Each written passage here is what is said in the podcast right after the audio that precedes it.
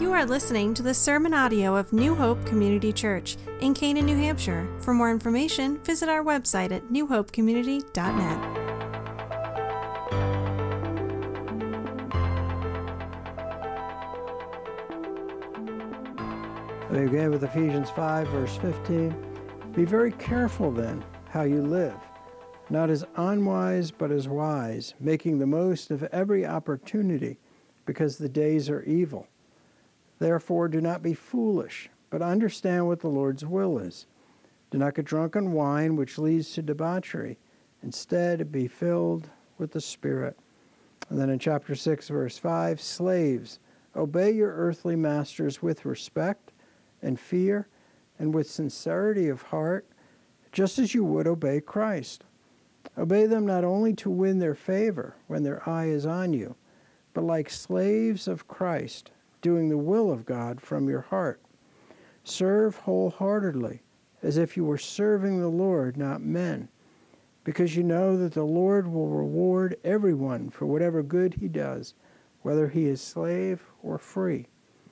And masters, treat your slaves in the same way.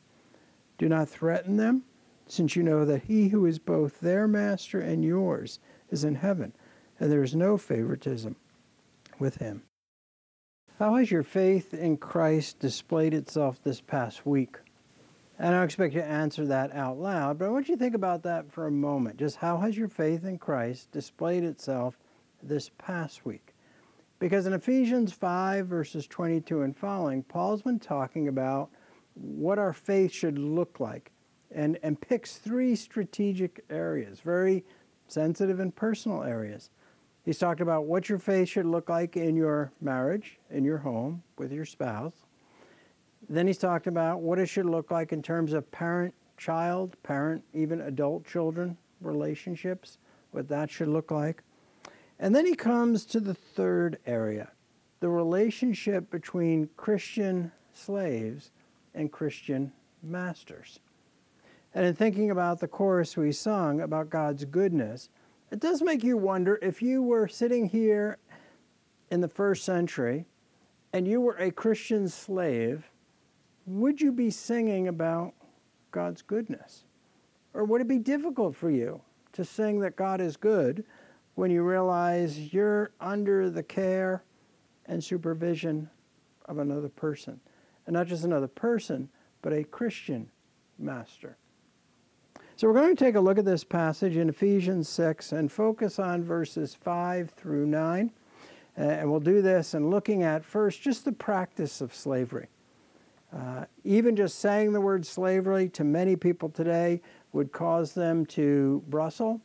Uh, they would push back and say the Bible is racist. Uh, you know, it's talking about slavery.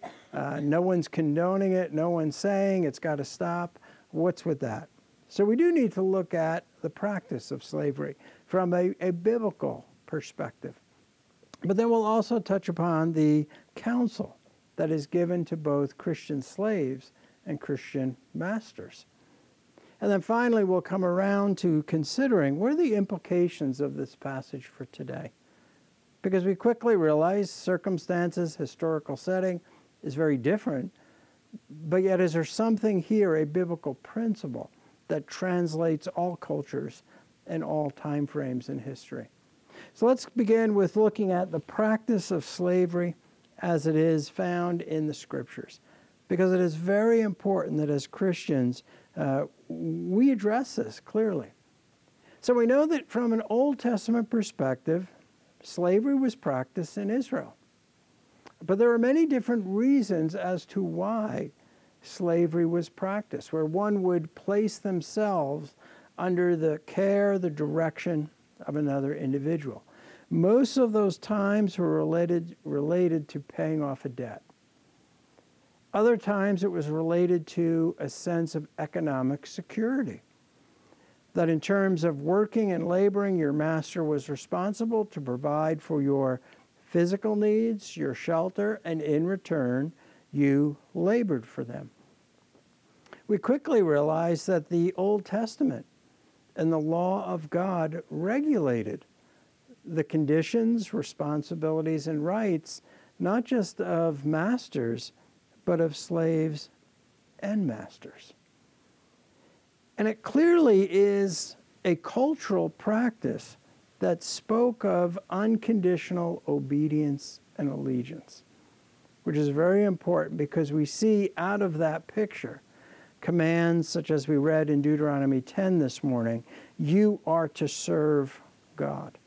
And that is a picture of, of sold out obedience and allegiance with all of our heart.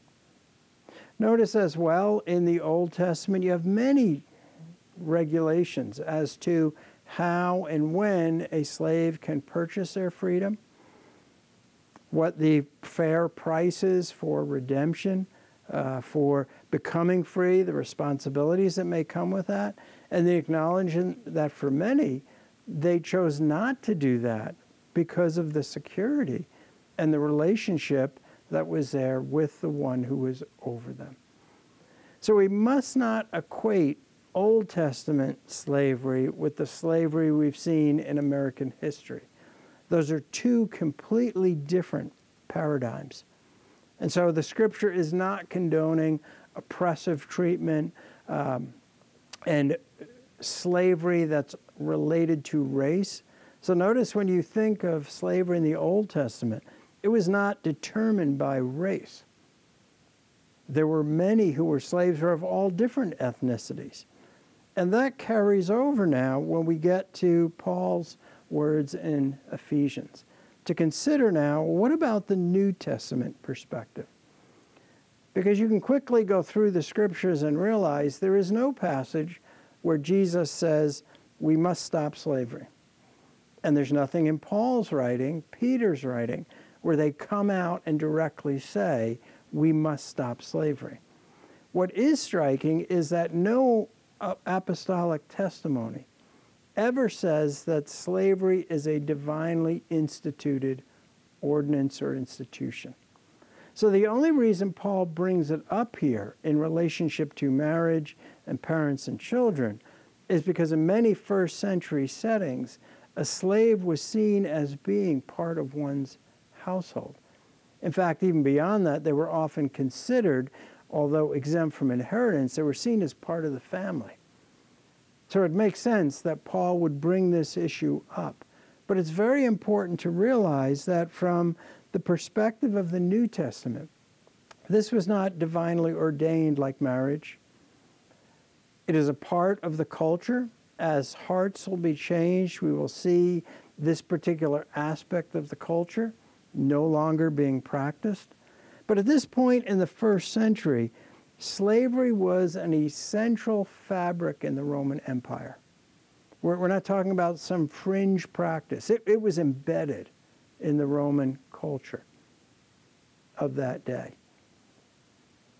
And so, in seeking here to present the gospel, it speaks first of addressing man's heart, not necessarily certain social institutions. But also, we must consider that when Paul's writing this letter to Ephesus, historians tell us that approximately one third of the citizens in Ephesus would have been slaves. So there, there's a large part here that are probably slaves for economic security, jobs, provision, things like that. So, in other words, when we think about this letter being read, you're talking about at least a third of his readers would be like, I, I know, I know what you mean by this. I'm a slave. I may be sitting here in worship next to or near my Christian master who is also worshiping with me in Christ. But as soon as the service ends, we're back to the relationship of I am a slave and he is my master. So this reality was very real for Paul's audience. And it should challenge us to say, how does the Christian faith display itself in that cultural environment? Also realize that slavery is used as an illustration in Scripture and in the New Testament of what our relationship to Jesus Christ should be one marked by obedience and a submitting of our will to the will of another. And as I say that, we should all realize why that's not oppressive when Christ is our master. Because he is good. Because he is all knowing. Because he knows what it will take to make us into his image and reflect Christ. And so, for example, look at Ephesians 3 1. And you notice Paul uses in Ephesians 3 1 not the word slave, but he says that he is the prisoner of Christ Jesus for the sake of you Gentiles. Now we know that he does mean that literally. This is one of Paul's prison epistles. So he is in prison in Rome. But the word prisoner also means one who is in bonds, one who is bound. And that would fit Paul's other examples where he uses the word slave to talk about his obedience. He's sold out to Christ.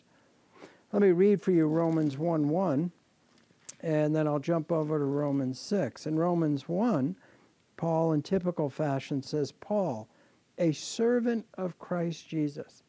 Servant is the NIV's nice way of saying slave, bondservant, one who is in bondage to Jesus Christ.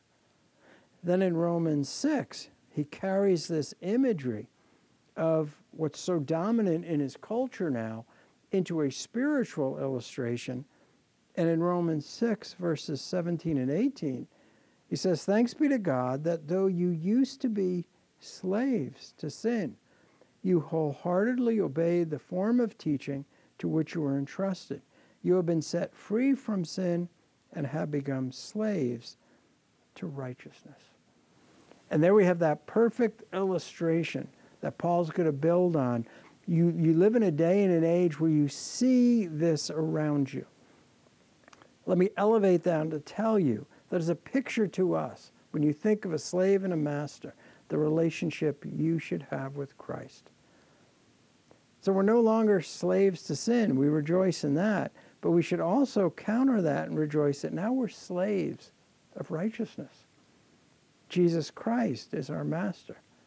So if you go back to Ephesians chapter 6, you can notice how many times in verses 5 through 9 the word master and Lord is used.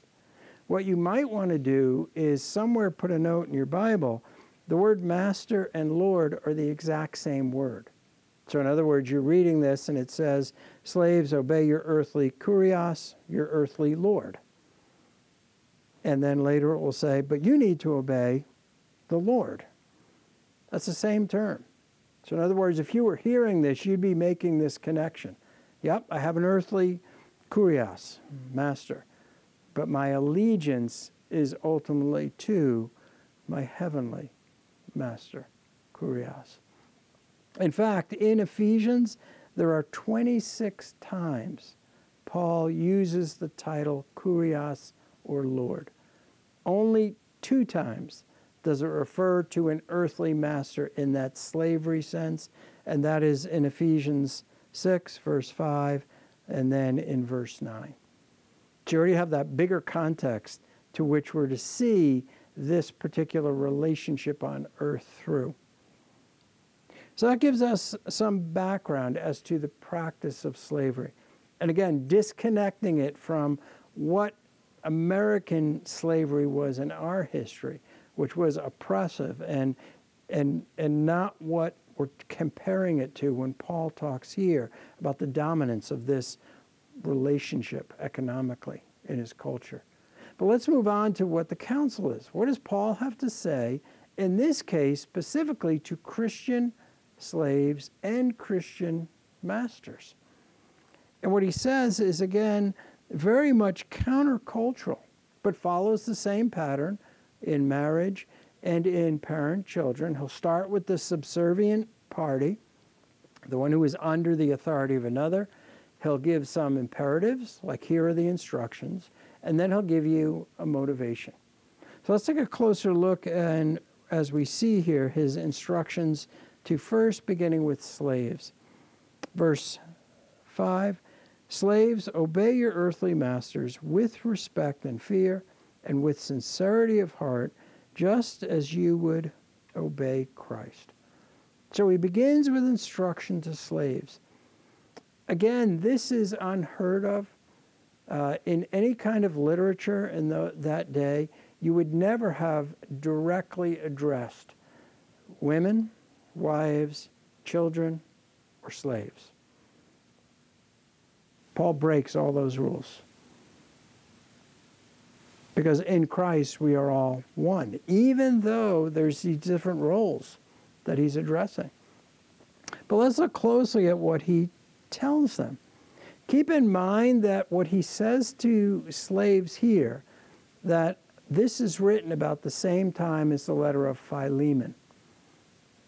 Remember the letter of Philemon? He's sending Onesimus, a runaway slave who's apparently come to Christ, he's sending him back to his Christian master. So it's very striking that you have such counsel given in two very different settings, but counsel that completely agree. And so you notice in verses 5 through 7, the counsel is very specific. Starts off simply obey. Same word used earlier of husbands and wives, children and parents.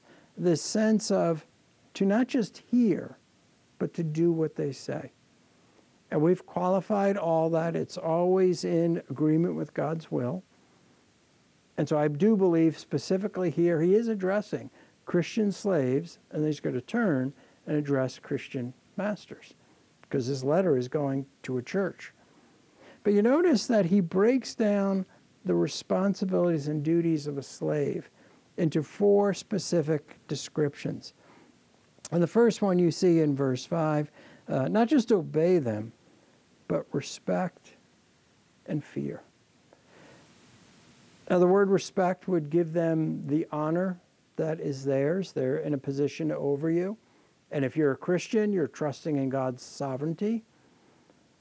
But then he says, in fear. And the word fear here is not in fear of your master or in fear of the consequences of how this might play out in your life, but it's more in fear of the great day you will stand before God. That's the context through which we should see everything in our life. Not just what are the immediate, expedient results of this, uh, but ultimately when I stand before God, how is this going to come down? Have I been faithful to His Word? And so he says, you first need to obey, but not just go through lip service here. Uh, do it with respect and fear. Then the second is do it with sincerity of heart.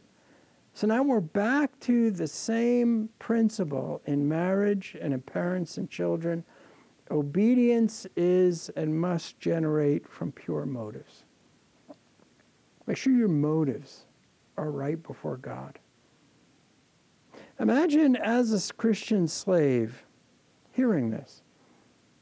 Like this almost seems, wait a minute, Paul, you're, you're first, you're, you're telling us here's things we need to do? Almost maybe anticipating, know, all right, well, listen to this. We can't wait till you get to Christian masters. What are you going to tell them they need to do? Just like sometimes we hear a sermon and we're thinking, oh, this person really needed to hear that. I'm so glad they're here today. Well, Paul's saying, no, this is what you need to hear as a Christian slave your motives are known by God. Then he goes on, thirdly, you notice that he says in verse 6 Obey them not only to win their favor when their eye is on you, but like slaves of Christ, doing the will of God from the heart. And he's already said at the end of verse 5 obey them just like you would obey Christ. What, what a perspective to put on this that, that not only don't just go through the motions, but don't do these acts anticipating or waiting till your master is watching you so they can catch you doing good. Uh, Paul uses a word that some translations bring out a little more clearly. Uh, says, Don't do this for eye service. And it may have been one of those phrases that Paul himself coined, kind of taking two words together and sort of saying, Don't do this just to be seen and recognized. And that's a danger we, we all fall into as Christians, where we, we want to make sure if we've done something in church or, or we do something, maybe even at work, um, we, we're kind of hoping it was seen by someone. It will be commented on, it will come up in your job review. Notice he, he fine tunes this and says, ultimately, yeah, your master may see it, but you know what? He may not. But that is inconsequential. Are you doing it as unto the Lord?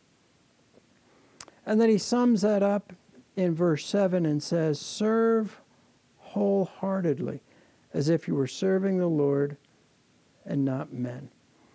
And we come back to that reality of how often in Scripture does it say to us, Do this with all your heart. Do it wholeheartedly. And that's a word that embraces the very core of your being, the seat of your emotions and affections.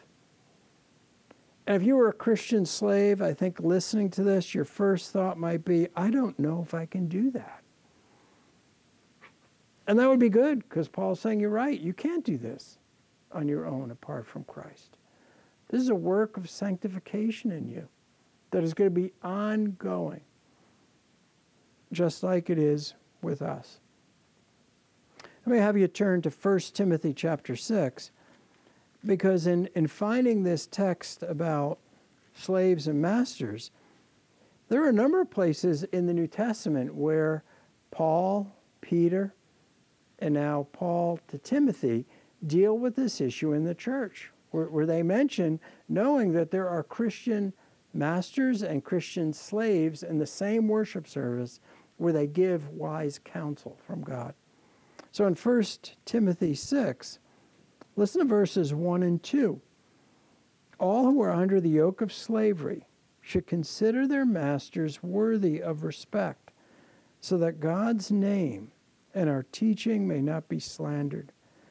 Those who have believing masters are not to show less respect for them because they are brothers. Instead, they are to serve them even better because those who benefit from their service are believers and dear to them. These are the things you are to teach and urge on them. What an interesting perspective. Not, not only to your Christian masters be worthy, but then realizing here's a flip abuse that can happen. You're kind of like, well, they're my brother in the Lord, so hey, give me some, give me a break here. Or maybe we should be even. You know, you, you can't just tell me what to do. I can tell you what I think you should do. And he's recognizing here that he's not saying change the relationship of servant and master to two servants equal in the culture. But he's saying, as a Christian, you need to even honor them to a greater degree if they're a believer because of the benefit that your servant service is reaping. Let's go back to Ephesians 6. And in this list of imperatives, here's what you need to do as a Christian slave. You get to verse 8, and now we have the motivation. The motivation is put before them because you know that the Lord will reward everyone for whatever good he does, whether he is a slave or free. It says, because you know, not, not because you feel, but because you know this. Because hopefully now in your walk with Christ, you have apprehended this truth. And this is not saying you're saved by doing what is good. This is saying because you are saved, here is evidence and display of your faith in Christ by how you respond and how you serve your Christian master. So, a very, in a sense, explicit, detailed instructions to slaves, Christian slaves. So you're a Christian slave, you're hearing this, all right, now Paul must, maybe he's going to say something to Christian masters. What, what's God expect of them? And you get to verse 9, and it's very succinctly stated. And masters, treat your slaves in the same way. He doesn't need to rehearse and go back over everything. He's saying, I just told you how you are to respond to that one who is over you, that is how they, equally as a brother in Christ, should respond and treat you. We could simply say, Paul says, ditto. You heard what I said to you? Same thing holds for masters. What, what a shocking countercultural statement in a culture that saw masters as having all authority, all power. And certainly that is abused in many cases in the culture. But Paul's holding up this ideal just like he does in the book of Philemon. Now, as a Christian master, how do you treat, how do you receive those who are under your care, who are Christians as well? And it gives us some indication of how at least the culture worked, because you notice in verse 9, it says, Do not threaten them. You could read that phrase more like this stop threatening them. So, in that day and age, if you want to get someone to do something, especially if they're your slave, threaten them. Use force. If it works, do it. Paul's saying not, not only is that not to be a part of your testimony as a Christian, but, but if you're doing that, you got to stop that right away. That's wrong. And then he gets to the reminder since you know that he who is both their Lord or master and yours is in heaven.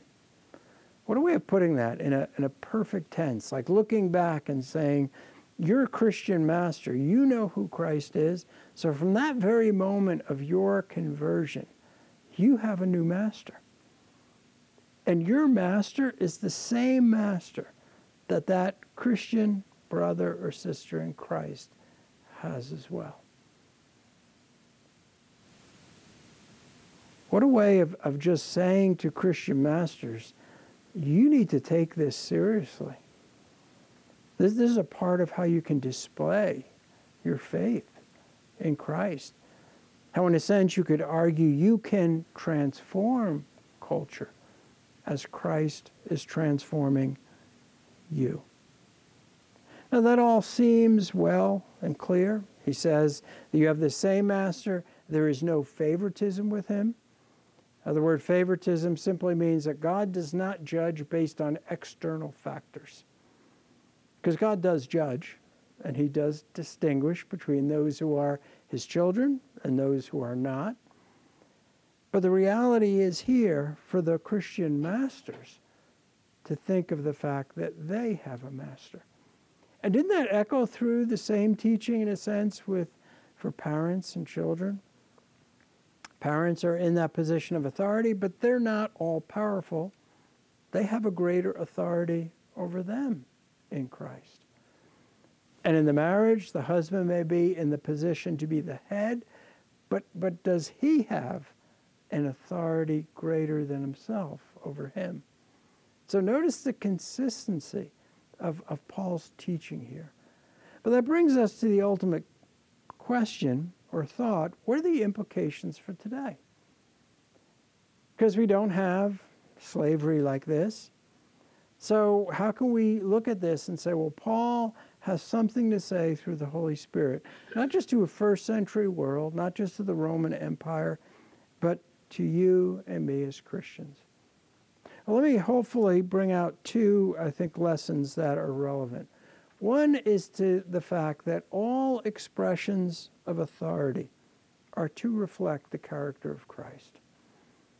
And, and that we see here, that you don't have to name and, and pinpoint and say, well, this has to be like that, because then it's too time bound.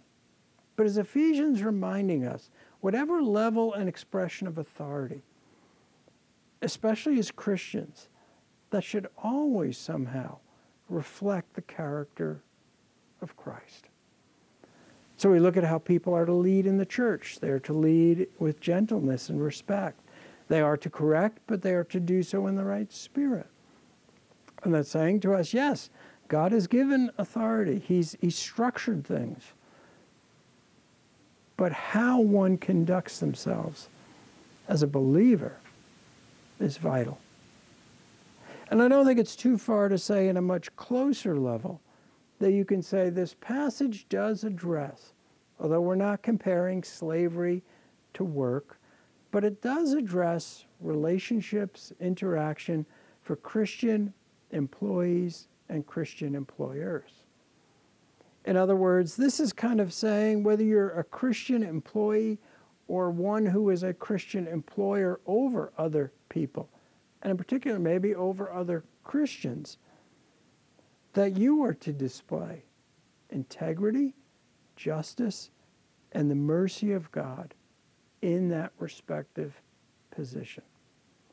And I would even go so far as to say if you do volunteer work for some organization, you are to reflect in your relationship to those who are over you, who are answerable, who you're doing the work for, you are to reflect the integrity, the justice, and the mercy of God.